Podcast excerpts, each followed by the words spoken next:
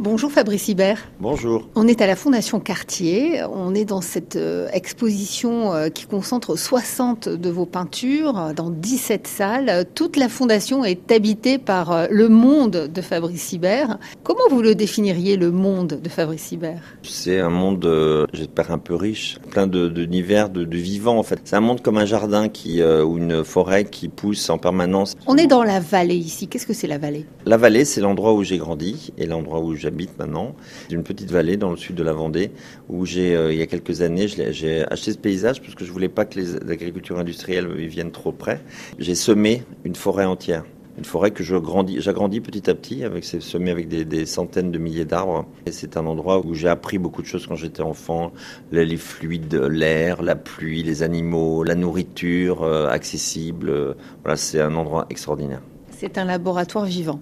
C'est un lieu d'expérience, ouais. C'est un lieu d'expérience où j'ai expérimenté tout ce qu'on peut imaginer. Je me suis réinstallé là-bas il n'y a pas très longtemps parce que je me suis aperçu que c'était mon lieu d'inspiration. Et je vais beaucoup plus vite quand je travaille là-bas. Alors, ce qui ressort de, de cette exposition aussi, c'est l'incroyable curiosité, une sorte de curiosité insatiable, euh, de travail de recherche permanent. Vous avez toujours été comme ça, même enfant? Quand j'étais enfant, j'étais très sage. J'adorais inventer des petites histoires, des trucs comme ça, d'imaginer que le monde était extraterrestre. Enfin, moi, j'étais vraiment dans cette euh, vision-là. Depuis, je, n'ai pas arrêté d'augmenter ça. J'ai fait des maths, je m'intéresse à la topologie, à des choses très complexes en mathématiques, parce que j'adore les choses complexes. Quand je comprends pas quelque chose, je veux savoir. Je me souviens quand j'avais vu des œuvres de support surface ou de, de Guesson ça quand j'avais 15 ans, ou de, Joseph Beuys quand j'avais 16 ans, ou de Yves Klein et tout ça, je me disais, mais je ne sais pas ce que c'est ça, je comprends pas pourquoi on m'enseigne pas ça. Donc j'ai voulu savoir, donc je suis devenu artiste pour connaître tout ça, parce que c'est des espaces de liberté gigantesques en fait.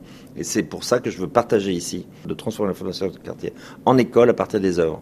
Parce que ça, on l'a pas dit encore, Fabrice Hiver, mais la Fondation Cartier est une école, est transformée. On rentre par un préau, il y a des pupitres et des petites chaises de classe euh, partout. On peut s'asseoir devant les œuvres. Voilà, absolument. C'est un endroit où on peut vivre l'œuvre en, en, étant pas seulement marchant devant, mais en étant assis devant à des tables. On peut avoir des cours d'ailleurs, il y a des cours tous les matins.